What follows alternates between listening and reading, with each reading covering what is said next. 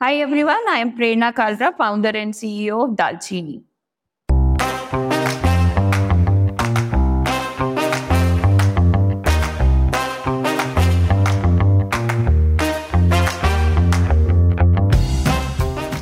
Investors across the world have invested billions of dollars into hyperlocal startups like Zepto and Dunzo that promise to deliver the product of your choice within ten to thirty minutes. In this episode of the Founder Thesis Podcast, your host Akshay Dutt is talking with Prerna Kalra, the founder of Dalchini, which is building a platform to deliver food products to you within sixty seconds. Dalchini has built an amazingly asset-light platform of vending machines offering fresh, hygienic, healthy food within seconds. Their unique model allows micro-entrepreneurs to set up these vending machines and start earning revenue within months. And on the other hand, they are a formidable distribution channel for cloud kitchens and D two C food and beverage brands. In this conversation, Prerna shares her journey of finding the right business model and how they scale to about one thousand vending machines today. Listen on, and if you like such thrilling conversations about discovering product market fit, then do subscribe to the Founder Thesis Podcast on any audio streaming app.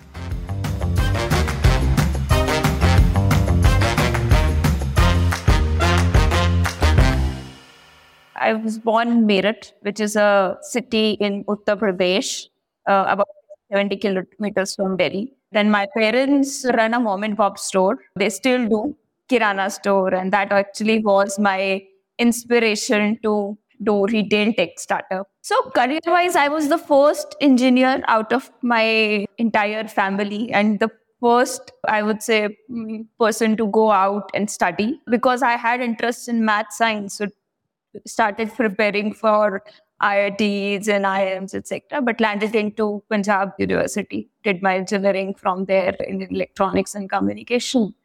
And you didn't sit for placements after your engineering? Uh, I got through Infosys, but then I wanted to do M B A after that. So I had applied for C A T also. And I had got about ninety-eight point seven percentile in C A T. So that again gave me a reason that, okay, I should do M B A first. You chose I I T Ghaziabad because of like proximity to Meerut. So then what, like from uh, campus, did you, where did you sit for placements? Yeah, yeah, from campus itself, I got into Fino Payments Bank. So my entry into FinTech happened because of that. But prior to that happened Dalchini, it's in previous version, which was Clinic Foods, right, at that point in time. So I did start up during my college time itself. And in fact, I... So college meaning I I T or Punjab University? I I T.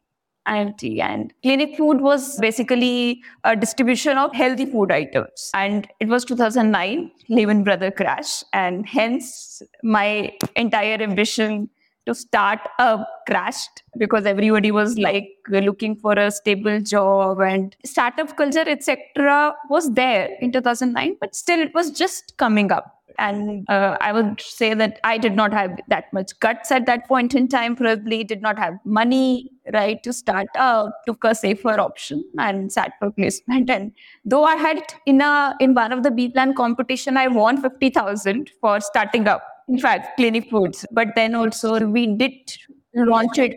The, what was your distribution plan for that? Like, how would you distribute? Was it like through retail outlets? You would like a D two C, build your own brand? And... Yeah, if you today uh, talk about D two C, everybody knows. But two thousand nine, it was not known. And we had plans to do a D two C model of distributing fresh food, fresh baked items, both Indianized version, which is basically chapatis distribution. And uh, that was the idea. Like people can do a monthly subscription and get fresh chapatis at their home. At home, delivered. Okay. And it's not like a frozen chapati or it's fresh chapati. Like you get fresh bread, which is like three to seven days shelf life. Similarly, fresh chapatis you would get delivered and different versions of chapatis from methi parathas to kind of things, right? That you would get delivered at home and then you can do a subscription on it and uh, take more items on it. So that was the idea, initial idea. We did try it out in college with few of our professors and all of, but then did not materialize it beyond college campus. Okay, got it. Interesting. Okay. So what were you doing at Fino?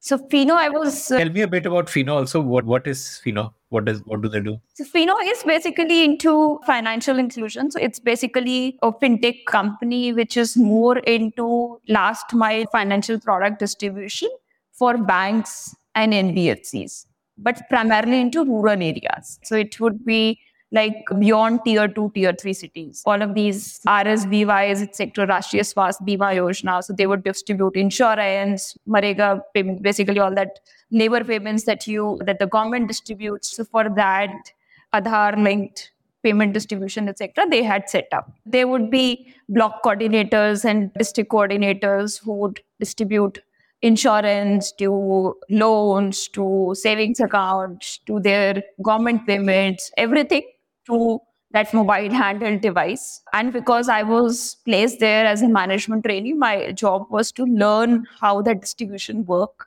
Because eventually I was then moved to the product team over there who was developing product for rural FinTech space. And that's where I met founder of Paytm in one of the conferences. And you discussed the idea, and then I came for an interview. This was when Paytm was known as a recharge your mobile phone kind of a service. Yeah, yeah, twenty eleven. They didn't have a wallet yet. Yeah, they did not have a wallet. So twenty eleven, it was a, just a mobile recharge website. Not, in fact, not even an app. Even app was not there. And twenty eleven, they were just starting up. They had applied for license of Paytm wallet to R B I, and that's the time I joined Paytm. So I was among the first three people out there, probably the first one from the FinTech space to join this. I was started as a product manager over there and then ended up as the product manager. For about eight years, I was heading the payments product at Paytm. Okay, okay. Including Paytm wallet and Paytm bank. The core Paytm app, app was your baby, basically. Yeah, so all that scan and pay that you see, that part. So there are a bunch of features in Paytm app, from mobile recharge to marketplace, et cetera. Not that, the payment portion, wallet, scan and pay, payment gateway, and then the Paytm Payments Bank was my last product that I had launched uh, while at Paytm. So you executed that Uber partnership? Yeah, Uber partnership. Primarily from the product standpoint. That was also an interesting time period because R B I asked Uber to comply to their guidelines, and Paytm gave this as a solution to them, that how they can comply to R B I guidelines. That frictionless, like as soon as your ride is done, you just walk out. Yeah, yeah. Were you there during demonetization? Yeah. I would say that at least for fifteen days, me and my entire team were in office for more than eighteen hours, right, in office. And we were churning out products like nothing. Every day we were doing a release, which was like the most important release of the day. And everybody has to be there in office for doing it. And G- give me examples. What kind of products were needed? How you can sign up for Q R code based payment in one day. So it was for most of the products were for the merchant side because consumer penetration of Paytm was there. Even prior de- pre-demonetization, it was there. But what was not there? Merchant acceptance. And the consumer product was also mature. It was like... Consumer product was mature, but merchant side acceptance was not there in the offline space. And uh, were you there when U P I was launched? And yeah, so my last product at Paytm was Paytm Payments Bank only. And the U P I was part of the first release of Paytm Payments Bank.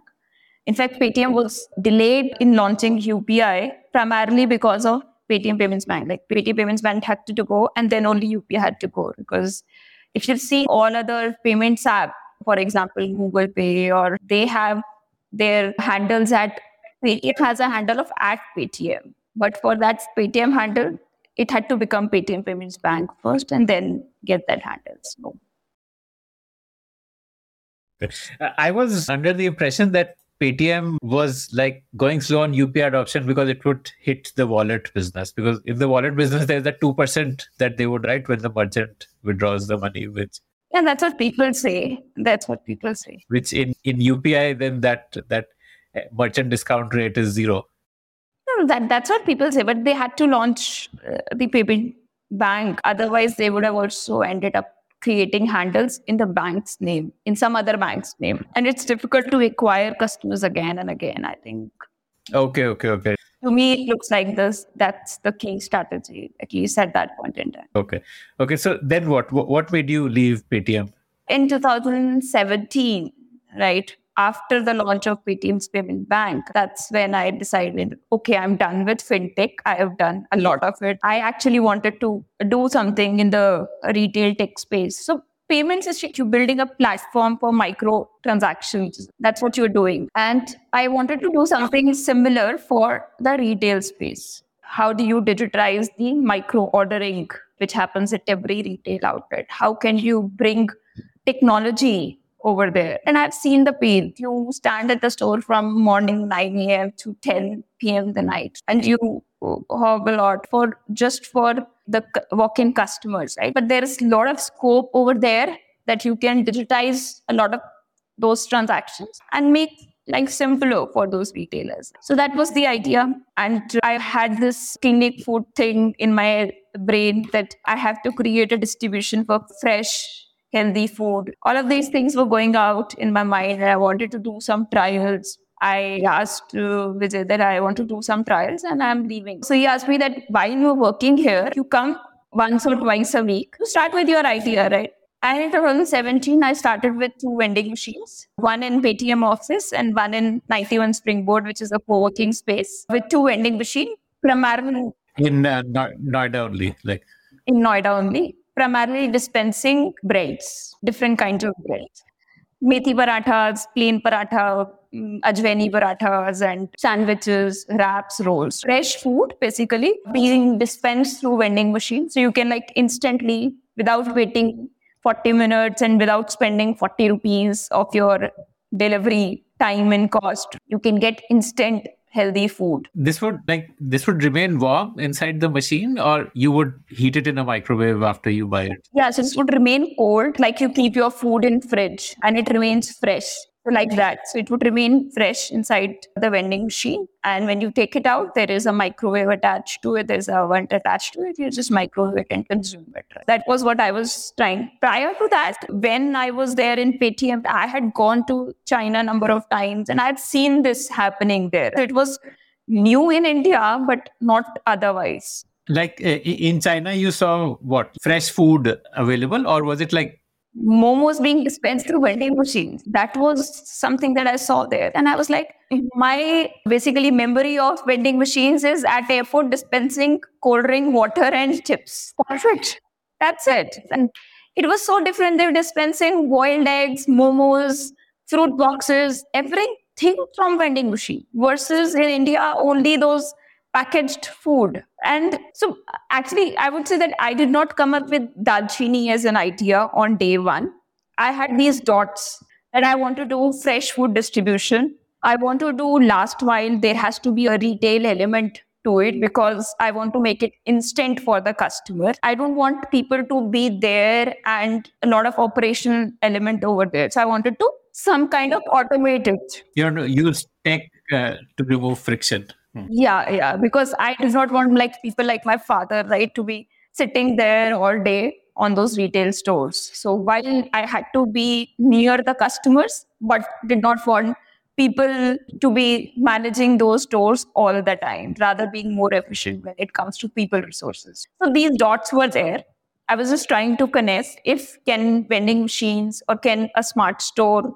So what we have at Dalchini is actually not a vending machine. We call it as Dalchini because it's not really a vending machine. It's a much smarter version of it because it manages time, it manages temperature, it manages a lot of things about the about that smart store. It also understands what the consumer wants based on data. So it would project that, okay, this office people mostly consume methi parathas at say three p.m. to four p.m. So they would accordingly customize the menu for this kind of location and then bundle it with the supply chain and give the information to the people who manage, say, sector two, right, in Noida. So that is what our idea of smart retail was, that it has to be link this entire supply chain so that we are able to deliver both perishable and non-perishable items in the equally efficient manner. Tell me the journey from ninety-one Springboard and Paytm. You had your test machines. These test machines you imported from China?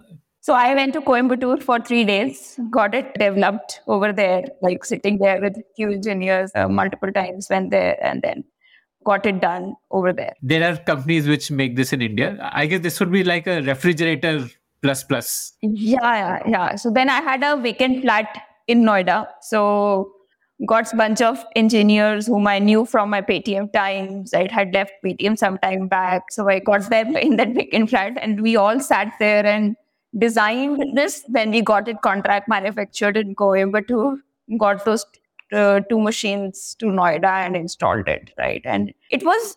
And it had a Q R code based payment, like you could scan and pay. There was no buttons on this vending machine, so... Ah, okay. There was a display. It was not really like the vending machine you would have seen at airport, et cetera. It was all, it was just a touch screen, or there is a Q R code you scan and you experience it on your own mobile phone. Okay, okay, okay. You can like download the app and then order through the app and... Yeah, yeah. You can download the app or you can just scan and sit back and just browse what is available and then lock your items from the vending machine and pick it up instantly from there. So that was the kind of experience we wanted to give, because uh, I had seen that home delivery apps, et cetera, Zomato and Swiggy, et cetera, they were doing good. People were getting habitual of ordering while sitting on their desk. That was my objective, that, okay, I am creating a physical distribution, but it has to be... hyper-local Zomato. Yeah, digital elements to it. So it has to be physical plus digital, both put together. It would become difficult, but it would, it should be able to give that experience to the customers. Right? So from these two machines, then tell me the journey. So in fact, during these two journeys, we met a lot of cloud kitchen guys. How do you prepare food for vending machines? I come from FinTech background. I understand tech. I was passionate about retail tech, but food, oh God. So in fact, we got one person who was working in the same co-working space as a restaurant manager of their canteen. We said that, come sit with us, explain us food. So then we got onboarded somebody who had ten years of experience working with Pizza Hut and McDonald's. And we asked them to explain us that how food works so that we can relate to how food in vending machine can, would work. Marriage between the two, because food had to be modified in a way so that it can stay good in the vending machine. And yet it had to be preservative-less, et cetera, because that was the core objective, providing fresh food, right? Did a lot of brainstorming work around that. So it took us six months to create a perfect product. When I say product in the vending machine side, a lot of work going on, how to perfect that hardware aspect of it. The hardware, the app, and the food. Like these would be the three elements, like the, the yeah order experience, the point of sale hardware, and the supply chain for the food. Supply chain for the food. In April twenty eighteen, we actually started then ramping this up with from two to five to ten to... Right. Yeah. What What made you confident that you have found product market fit? Like, what was each machine doing in terms of revenue? So we were doing about fifty, sixty thousand a month, which is about two thousand rupees worth of sale per day from each vending machine. That was, uh, yeah, that was good number we had achieved. You had to pay rent to the facility owner, or this was a value add, so they were not charging you? This was a value add. This was a value add service, because obviously people in both co-working space and at Paytm, they used to stay long as uh, they had long working hours, and we could see that from data also, right? There were peaks in data in sales during that time period after six, seven, when the canteen, office, cafeteria, et cetera, all is closed. You would see a peak, right? Over there. You would pe- see a peak in the morning breakfast, and that's what told us that, okay, we need to have some timelines for refilling the vending machine, because our customers come to us at nine a.m., right, in the morning. Data gave us a lot of insights around what is what, when, how, where the customer is asking for, and we kept correcting on that aspect. We kept on working on both, on all these three elements, like the user experience on the app side, the hardware, and the product being sourced and refilled in the vending machine. The vending machine was like IoT enabled, so it would give you back data of each unit being sold and so on and so forth. Like what all were you getting data from the machine? Yeah, so uh, there were like about twenty-three elements captured through uh, the vending machines, which which was helping the supply chain to get perfected. Apart from that, even on the vending machine side, we were able to control the temperature, music, light, the shelf life of the product. All of that experience around the vending machine was something that we were able to control remotely. And that actually became our backbone, because a traditional vending machine, you would not have that kind of a control, and hence perishable food was not possible. So in fact, uh, I would say on the fresh food side that we started capturing a lot of insight from the c- customers also, that we started showing them menu and start starting asking them, what would you like to buy, right? From the, in fact, I would say that a lot of customer insights was captured by that intern of ours who was on the customer support side, with whom we would sit end of the week and gather all the inputs that we would have got for the entire week, so that on the weekend, the tech team can work on those aspects. So each machine doing two thousand a day. So what is the break-even period? Like, because you would pay upfront to buy a machine. So what is the payback period for that? A, a vending machine which is doing this kind of a sale would pay back in about eight to ten months on the initial cost. Say it's, it costs about a lakh plus. So it would pay off. And in fact, during that time, we discovered how do you really scale in a environment like this, where it's mostly, if you look at startups of today, they're asset light. You have to buy the asset. Mm. Yeah, so we had to buy the asset. Obviously, that's that problem solving came on little later. But the first year we spent was basically perfecting these three elements, which is the user experience, the hardware experience, and the product being sold through the vending machine. Right? That was the basic task. And how did you acquire more locations? Was it like through company tie-ups or like co-working types or what? Yeah, mostly. In fact, our largest client in the first year itself was E and Y. And how did we do that? That was also a very interesting story. So we, like I and one of my early teammates, we approached E and Y. We said that we have this vending machine which can actually serve fresh food. And we had E and Y team members in Paytm also who had experience. But obviously through them we connected, but that never gave us a foot in the door. What gave us foot in the door was we said that we want to give this vending machine for free for one month as a demo to you. You just experience. If you liked it, then you take it for all your offices. And in one month's time period, we got a contract. Give it for free means what? Like you will not charge anything to the employees. They can just order. No, we would not charge the company for putting up this vending machine. We would just put it up. Oh, okay. In your business model, the there were two revenue sources. One is on sale of product, and second is you would charge the company also something. Yeah, as a subscription to the company, we would charge something, a subscription fee for taking up the service. So I want to understand this decision a bit better. Why not just through sale of product? Ah, okay. So this is like an added revenue source that you are adding. When you are going into corporates, you are only serving corporates employees. It's not a vending machine for public. But when you're setting it up in, say, a, maybe a hospital, maybe in a mall, or maybe in a market, that's not where you are charging them any subscription fee. That's where it is it is something that you are paying it off. And obviously, when you are just giving that as a service to the employees or the members of that corporate, so hence we had put up a subscription fee for the corporates because it was a premium service. Probably the The price would be different. Say the price for a mall might be slightly higher than the price in, inside the corporate. Yeah, yeah, pricing for the corporates, et cetera. Obviously, we wanted to make it very affordable because it's an everyday food for their employees. If you today also look at right how corporates work, they do subsidize food for their employees. Yeah, so this was another subsidy only in a way. Like by paying you a subscription, you would be able to sell the products at a slightly lower price. Yeah, and like it's basically providing fresh food, healthy food for their employees every day. So it's a premium service because unlike a traditional vending machine, which would only serve packaged food, right? Here they were even getting fruit boxes in the vending machine. They were getting fresh juices, fruits, all through one vending machine. It's a, it's like a six square foot area serving maybe three tuck shops would have served. So that basically acted in our, I would say, advantage for us. And we were able to charge the corporates.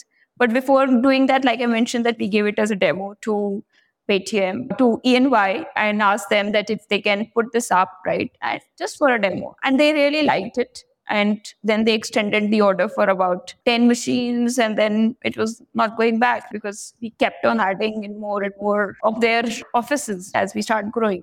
In fact, a lot of our early clients, right, came with that as a model. We entered into Snapdeal. We entered into Niti dot I O. A lot of these clientels came with that as a model.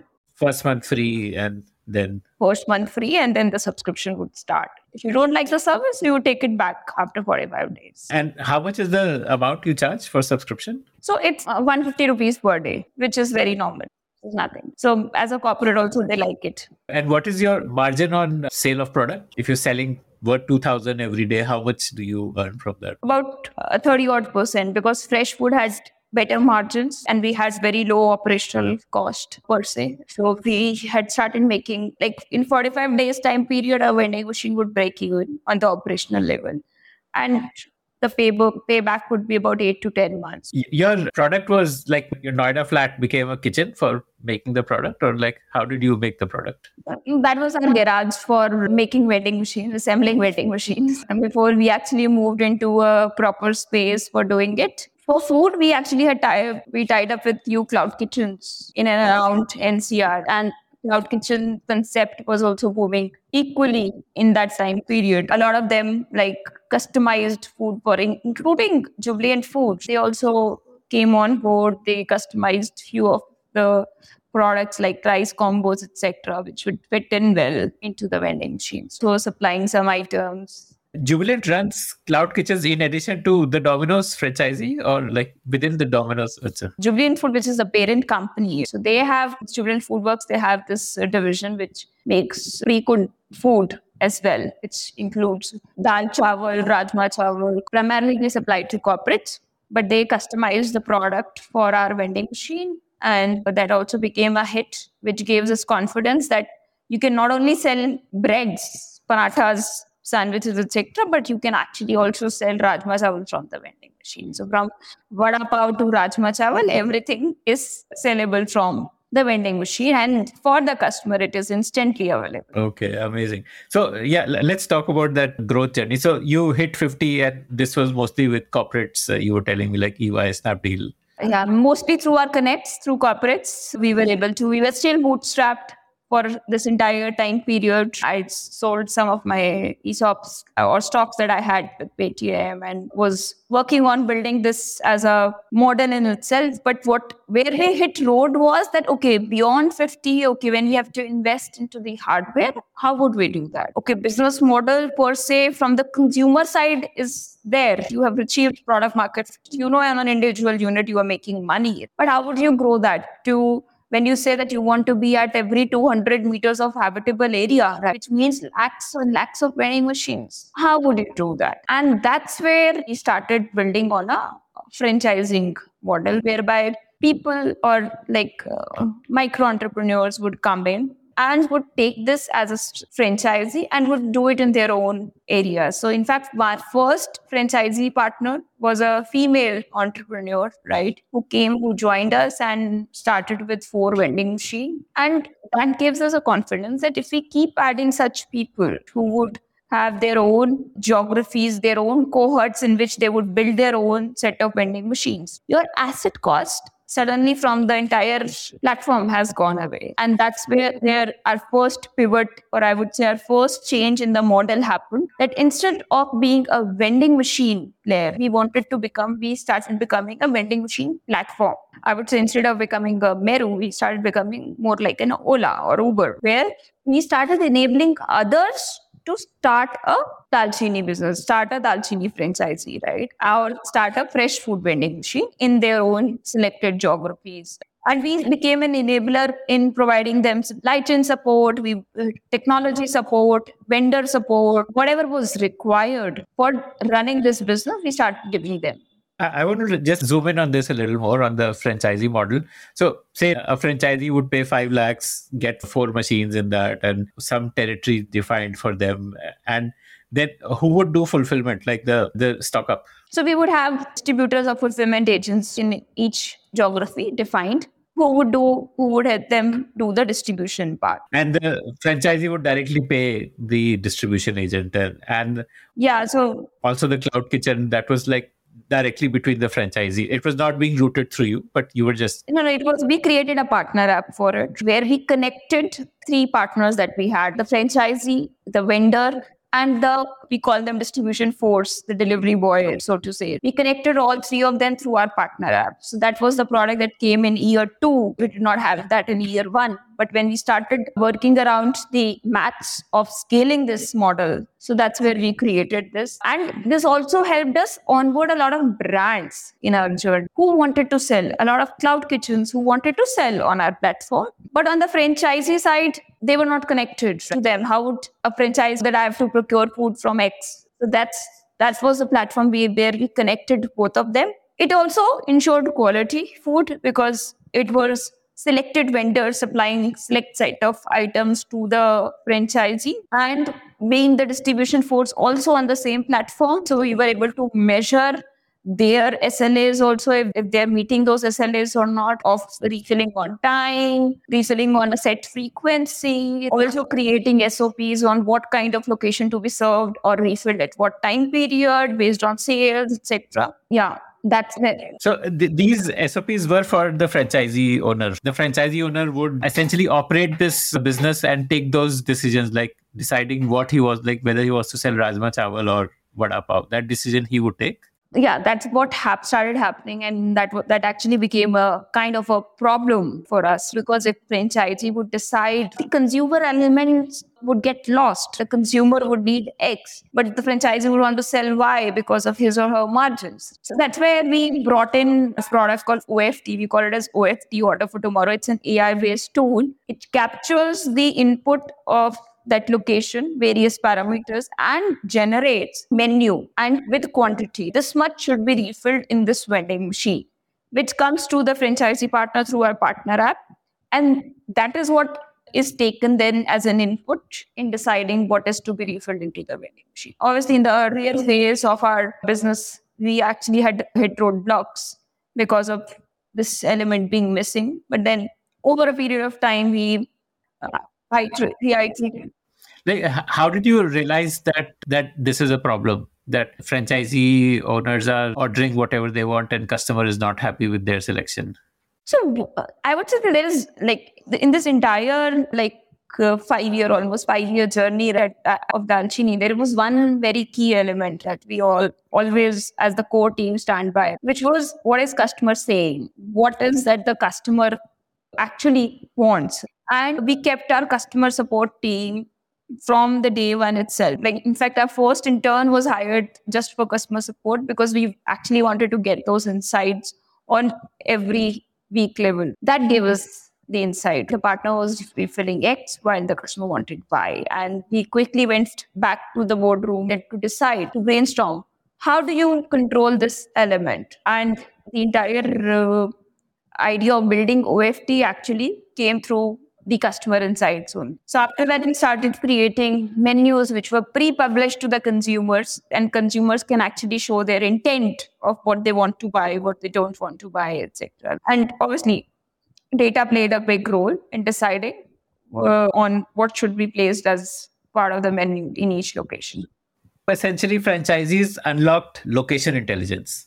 Like a franchisee would know that, okay, in, let's say, Greater Noida, these are the places where we can place vending machines, and they would probably have some network, and through their network, they would also get the doors opened, start the conversation, and your team would support in that conversion. So it gave you that yeah.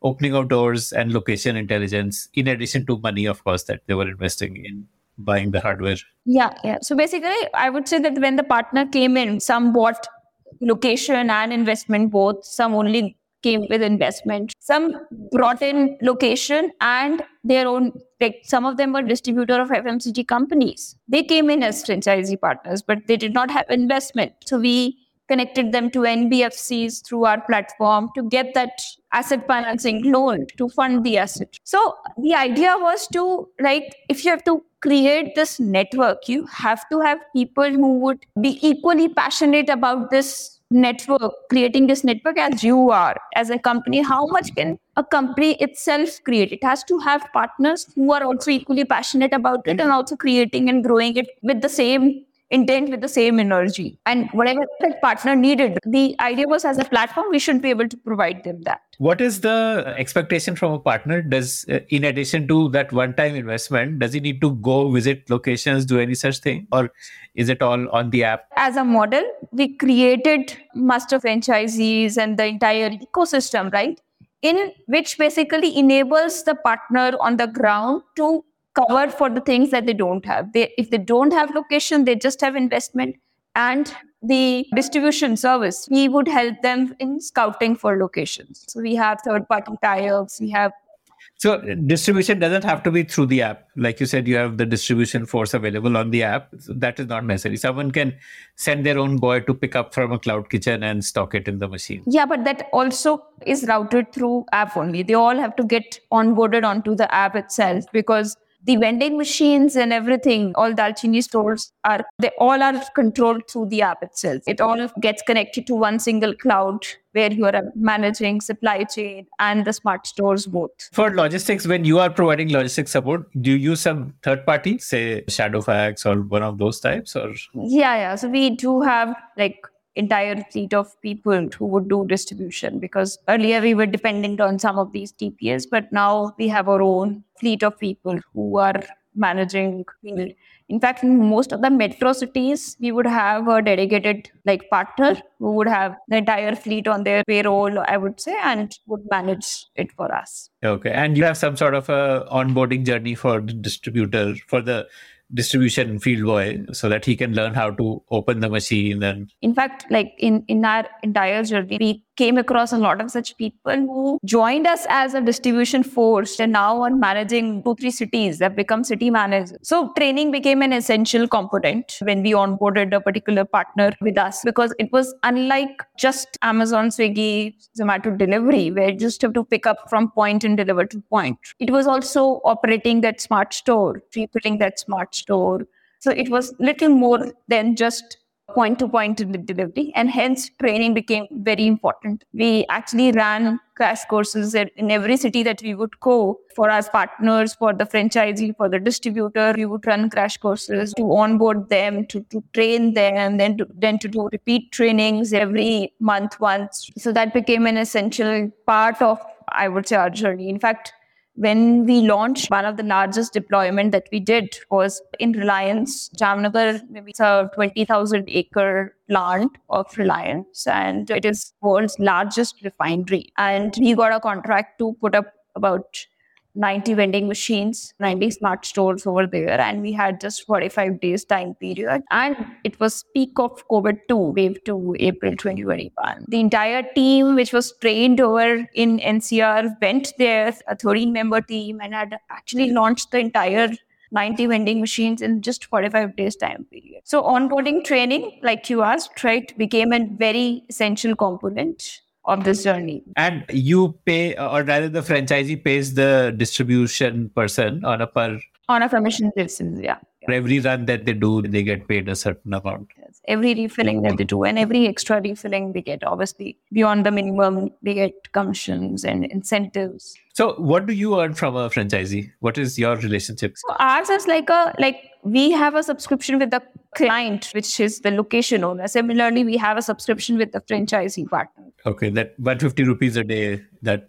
which is basically with the corporate, but there is a one which we run with the franchisee partner, which is a percentage of sales and a fixed component that we earn from them. The idea over there is basically because as the sales grow, as their business grows, so Dalchini also starts. So it's a it's lower in the initial period where the sales are lesser, but beyond a mark, then it starts increasing. Got it. What is that number? Like how what percentage they share with you? So about three to five percent of the sales is something that they share with us. Okay.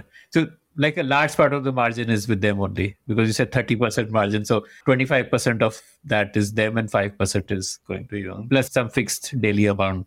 Yeah. So basically a large component goes to the franchisee partner, because that's what the idea is, that we want to create such ecosystem players who are basically itself, a company in itself, and is able to grow in that territory and create that impact in that. You said you now have master franchisee, franchisee, like different levels. How, how does that work? So basically, they would be partners who would have only five to ten vending machines. So they would be franchisee partner, but then there would be partners who would be managing fifty plus, fifty or more. So they would have a larger territory and they might have small, some smaller franchisees under them. So a franchisee could be also, I running a P G and I have say two, three P Gs and I'm running them and I want to put up a vending machine in all of them. But I don't intend to become a Dalchini franchisee partner on an overall basis or for a territory, right? So in that case, we connect them to a master franchisee who would then help them with logistic work, all the supply chain support they would need, any technical support, maintenance support, et cetera.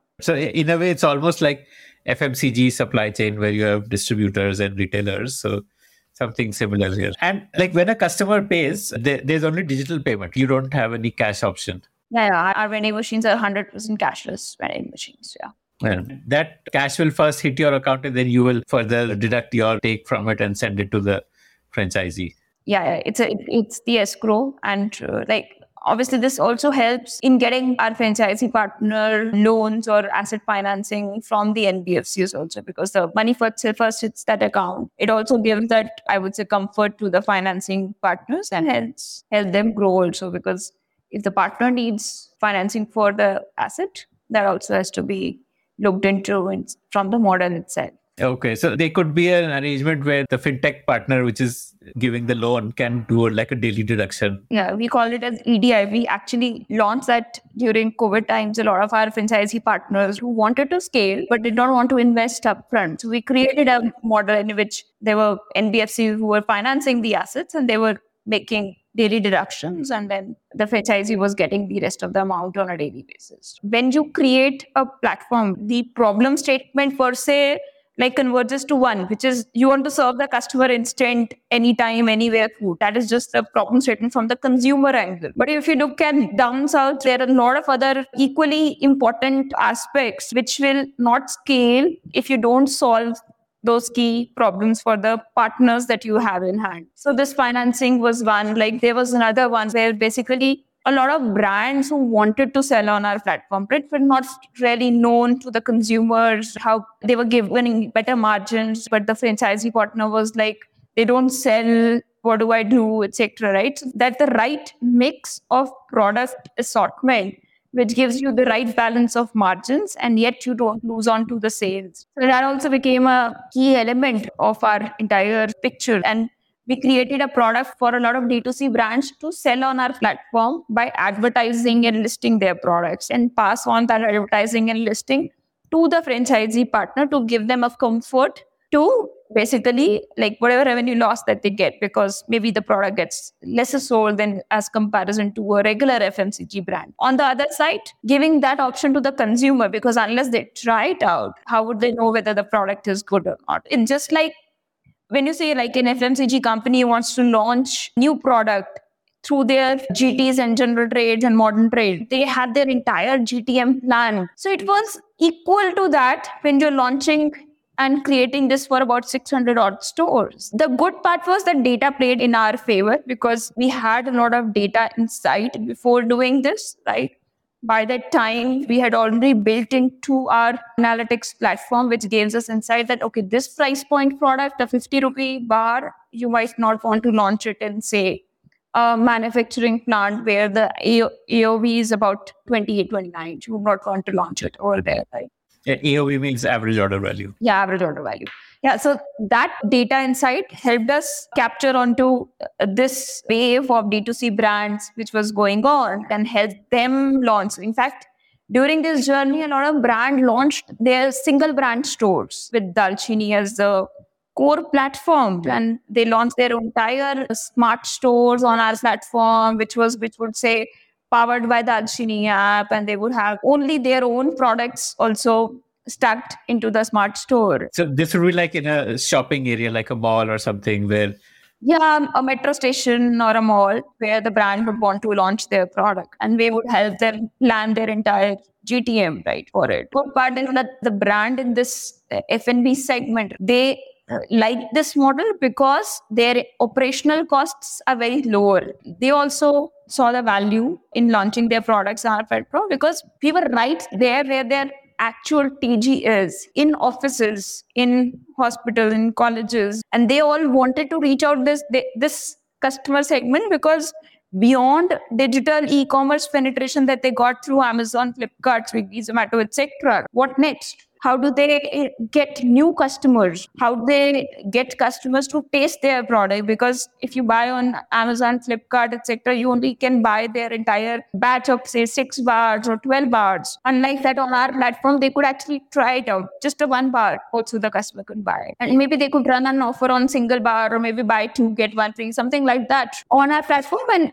get that customers' insights through our app itself. So we call it as precise sampling. When a brand wants to launch their product in a, for a particular T G, say they only want to launch it in colleges or educational institutes, coaching institute sectors. So say this like this as a T G, right? In this, do you earn from the brand? Say Snickers wanted to launch that uh, Kesar Pista.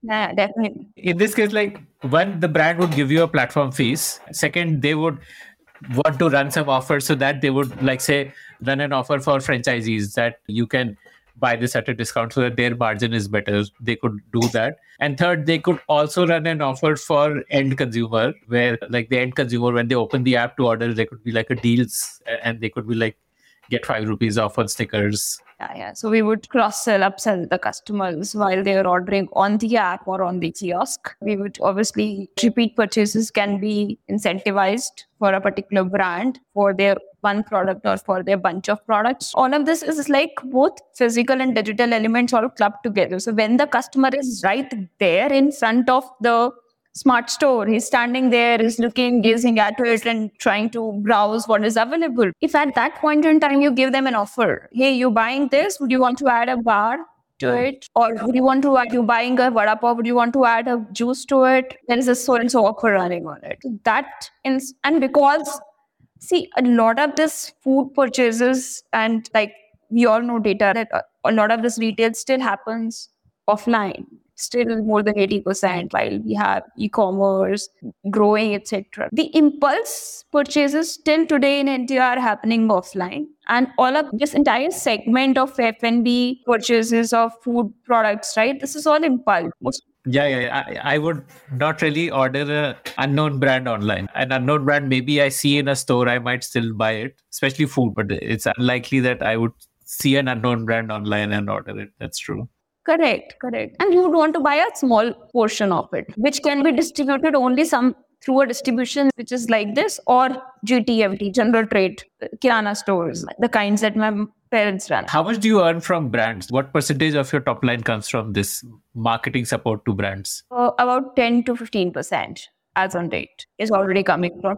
Do you see that becoming more significant or? See, today we have only a bunch of brands who have single brand stores. I see over a period of time when the penetration of smart stores, vending machines, et cetera grow, more and more brands would come up who would want to launch their single brand stores. So that is one major reason that I see that this would become big, right, over a period of time. Within this earning from brand, how much comes from single brand store where the brand is paying you a flat subscription and how much comes from the go-to-market where you are promoting the brand? I would say majorly is go-to-market one, whereby basically through our own franchisees of eight hundred smart stores, most of the brands are selling through that. Most of it is still that. There are very lesser brands who are doing single brand stores.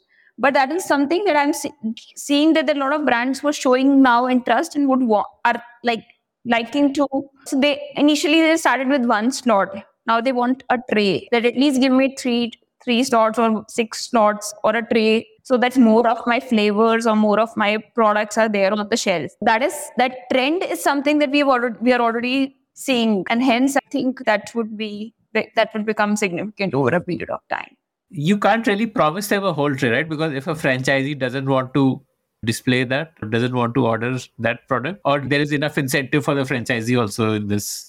Yeah, so there is enough incentive that we pass on to the franchisee partner also for this. See, we also don't promise them the entire tray, but what I'm saying is that there is there is a lot of interest now for them to take the entire tray. And they're willing to pay because they're seeing that they are getting repeat purchase when they have taken a single slot of, uh, in the vending machine. Right? Because the if you look at like F M C G products, like food and beverage products and the D two C brand in this segment versus a D two C brand in apparel or maybe cosmetic, et cetera, the very big difference, right, in the way their distributions are set up. Because in a, a lipstick which is distributed through a, a website or something, that's, the cost is about five hundred. And hence, when it gets delivered at about forty, fifty rupees, it does it is still less than ten percent, right, of the product cost. But for a chips or a bar, energy bar of the same size, which is also of fifty rupees or maybe one hundred rupees, if the delivery cost is again forty rupees, how would the brand deliver that to the consumer in a more efficient way, right? The brand would not be able to deliver a single packet. Hence, a distribution like us, which basically works on a more of a hub and spoke model. You collate it at a master franchisee, then you work to a hub, which is a franchisee, and the franchisee reselling to the different vending machine. This whole hub and spoke model is required. And to make this efficient, right, cost efficient, you have created these smart stores, which do not require a person to stand, hence cut down the operational cost significantly. So a D two C element where you know where your product is placed. When the customer is buying, you are getting a real-time insight on the Dalchini dashboard that so-and-so customer is there has bought my energy bar. So that element of being near to the customer, knowing who and when they're buying is also there, is also ensured. And on the other side, you are able to g- deliver the product also instantly, which modern trade or a general trade outlet would have done otherwise. Amazing. Okay. You see this becoming fifty percent of your revenue from brands, or will it remain like a... Yeah, at least thirty-five to forty percent. Amazing. Okay. What are the number of machines that... And maybe you can tell me from a timeline perspective, pre-COVID, what was the count? And then, say twenty twenty, what was the no- number of machines? So in two thousand eighteen, we started with just two. So by the time year ended, we had about fifty odd. twenty nineteen. April twenty nineteen, we had about fifty odd vending machines. And March twenty twenty, we had about two hundred fifty of them. And that's where COVID happened. And out of these two hundred fifty, two hundred were franchisee owned. Yeah, yeah. Most of them were franchisee owned, right? And in two thousand nineteen twenty, we actually figured out this franchisee model. Pre-COVID itself, like we had started moving, and like more than eighty percent of our vending machines by the time had be- gone on to the franchisee route. We had started on an asset-light model by the time uh, COVID happened. And that actually came as, as a very good point to us, unlike other players in this segment, because when COVID hit, we were actually asset-light almost. Anyways, coming on back to onto timeline.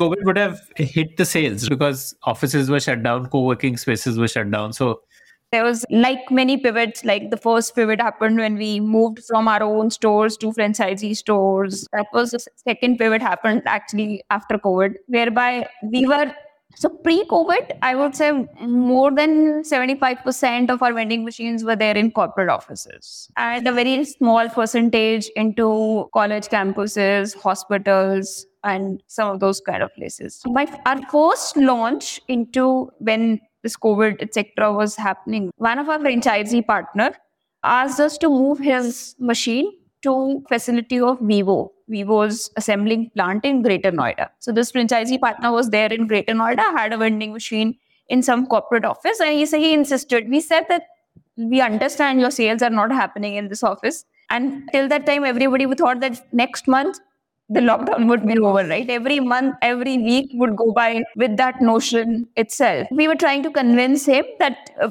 don't move it, right? Just maybe wait for another month. But he insisted. He said, no, I want to move it to the Vivo's manufacturing plant. I have a connect. I will move it there. So we said, okay, fine. Let's just move it. And that actually gave us the biggest insight so far of Dalchini, right? That manufacturing, we... Pre-COVID, we thought that manufacturing plants, people would not buy from vending machines because it's a smart store, you need a smartphone, you don't know whether people would have it or not have it. Because generally, plants have a cafeteria where you get like a yeah. thirty, forty rupees, or you'll get like a full shoti dal chawal types? Yeah, so uh, a lot of those preconceived notions, and we ha- we did not have any manufacturing plant or a factory or an M S M E where we would have a vending machine. And that was the first one, and that was a game changer for us, because after the hit over there, we actually proposed the similar solution to Reliance. And in December of twenty twenty, we proposed this to Reliance, that you just put one demo vending machine of ours. And I still remember twenty-fifth December twenty twenty, we actually installed our first vending machine in Reliance Jamnagar facility. And this was basis the feedback that we got from the September launch in Vivo's manufacturing facility. And that became an instant hit, because people in Jamnagar had about, like, they were working three hundred sixty-five days. So even when the lockdowns happened, barring the first month. Yeah, it's essential services. It's essential services. All, in fact, all of corporate offices, everything was closed. But and people had an option to work from home. But factories were open, fully functional. They did not have anything which is called as work from home, because people were coming and there were like three shifts in a day which was happening. On the contrary, all the food services were closed because they did not want any kind of food contamination, et cetera to happen. So they were asking people to bring food from home only so that they can avoid or basically cut the chances of any food-based contamination. And hence, the vending machine launch at Vivo and then at Reliance became an instant hit. And today, as we speak, more than thirty-five percent of our vending machines are in manufacturing plant. The entire next year of COVID, which is year of twenty twenty-one, went on to launching vending machines into manufacturing plants, from Vivo to Reliance to Aditya Birla Group's Hindalco, L'Oreal, and to Whirlpool, Hyundai, all of these manufacturing facilities where there was no lockdown, where people were totally working from office, from the factory, from the floor, right? Office floor. These were like company-owned or franchisee-owned, like the Reliance one? And we raised funds again in twenty twenty-one, right? Deployed our own vending machines initially, got them funded from an N B F C because it was an instant requirement over there, yeah. What is the number of machines you have today now? We have eight hundred plus now, just reaching nine hundred. So okay, okay. And in how many cities? What's the spread geographically? We are there in twenty-three cities now, eleven states, about thirty-five percent into manufacturing plants, about twenty-five to thirty percent into corporate offices. Now we have a significant number into hospitals, college campuses, coaching institutes as well.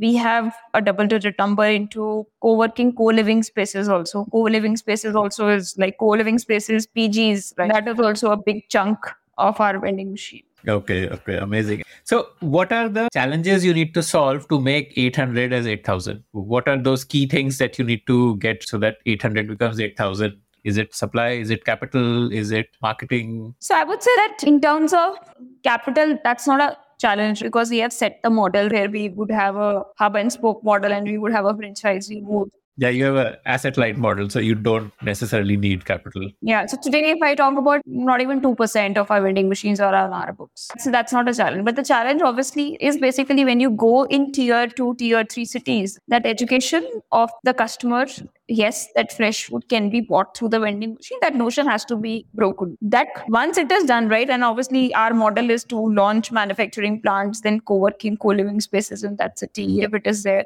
Corporates in that city, then hospital, then colleges, et cetera. And then public market ma- uh, malls, et cetera. So that you scale, right? So that has to be perfected. How do you educate customers? That how do you build that awareness? So one is basically through tech side, you do a lot of things. Like on, on the vending machine, we would show up different things about how fresh the food is. A lot of education that goes on when you are... There'll be like a video running or something like that. Yeah, that is the first bit of it. But I think as a brand, Dalchini, when we grow and people understand, start understanding that it's not about a vending machine. It's about uh, all kind of food being provided instantly through a unmanned store kind of a thing. So that is that once that piece sets into the customer's mind, it becomes easier to scale. And it's a very visible asset, which is marketing itself only, because it would have some branding and T V screen and all of that? It's basically getting the foot in the door. And with the right door, basically, is what the first challenge is. Once you crack that, that you are able to. On the tech side, I would say that still in India, there are a lot of, I would say, challenges in terms of getting the right thing manufactured or right thing contract manufactured in India. So we are working on solving that challenge also, that how do we have everything. Our idea is to have everything weak in India eventually. So I think you just had your biggest fundraise recently, about four million dollars. So what was that for? And prior to that, how much had you raised total before this Series A? We raised half a million in two thousand nineteen. That was our first seed round that we did. Then we did another pre-series round of another half a million dollars. That was like one million we had raised prior. So this time we raised about four million. And uh, the idea is basically what I mentioned, the first challenge, which is basically marketing it right to the consumer in the right way, both technologically and obviously through the go-to-market strategy. Technology and marketing are the two pieces where we would be, I would say, spending this most of the sum. Help me understand how you market through technology. One way is obviously you need feet on street who are going out, meeting corporates and trying to get foot in the door. What is the other way to market? So basically, if you uh, look at it, that we are on our app itself today run a lot of campaigns, right? Which is basically a referring campaign where a corporate refers us to another corporate, because once we say I'm there in Lucknow in a co-working space, how do I reach out to the people in that area who would want to then have Dalchini vending machine, right? Do you earn anything from sale of machine? That is purely passed on to the contract manufacturer. Yeah, that is, the agenda is not to make something on the sale of the machine. The idea is to... Yeah, yeah you want that to, that number should grow, so nothing should... Yeah. Stop that growth. Got it. And what is the G M V that you do? Your total revenue from subscription, from sale of product, from... So we we are doing about twenty-four crore A R R is something that we are already at. Two crores a month is something that we are already doing of revenue. Yeah. Amazing. Amazing. So currently you're, you're like a food vending machine brand. The name also Dalchini indicates that. Do you see opportunity beyond food? Yeah. In fact, when I say Dalchini, it's actually essential. So everything which is essential is going to be sold through our smart stores. Today, we are around food because that was the first problem we wanted to solve as a vertical. But beyond food, there is personal care products, there is hygiene products, cosmetics, bunch of stuff which can be sold through vending machine and which is already done. If you go beyond, if you go to China or Japan, et cetera, people sell t-shirts from vending machines. Toys, even newspapers are sold through vending machines at metro stations. A lot of these impulse purchases. In fact, one of my dreams is to put up a vending machine at Taj Mahal, selling those souvenirs, Taj Mahal souvenirs outside it. It actually is meant for automating this retail. Why should India should waste our resources, people, resources especially, for one guy standing outside the entire day selling souvenirs? Why can't he have five stores and just refill all five of them at different outlets of Taj Mahal rather than just standing at one one single gate? So that's that that's the idea, right? Like, I feel that all the retailers in India, they are those forty odd S K Us which they know, and which is the reason that they would open up their store at seven a.m. in the morning. Why do they have to do that? They already know that these are the seven forty items which would get sold in the morning. Why they just can't refill? Okay, so like people come for milk at seven a.m. You can just have milk being sold through a vending machine. Correct. Why don't you just put those forty items into the smart store and just have a good sleep today? That's my idea of retail in India, like in the next few years. And that brings us to the end of this conversation. I want to ask you for a favor now. Did you like listening to the show? I'd love to hear your feedback about it. Do you have your own startup ideas? I'd love to hear them. Do you have questions for any of the guests that you heard about in the show? I'd love to get your questions and pass them on to the guests. Write to me at ad at thepodium dot in. That's ad at thepodium dot in.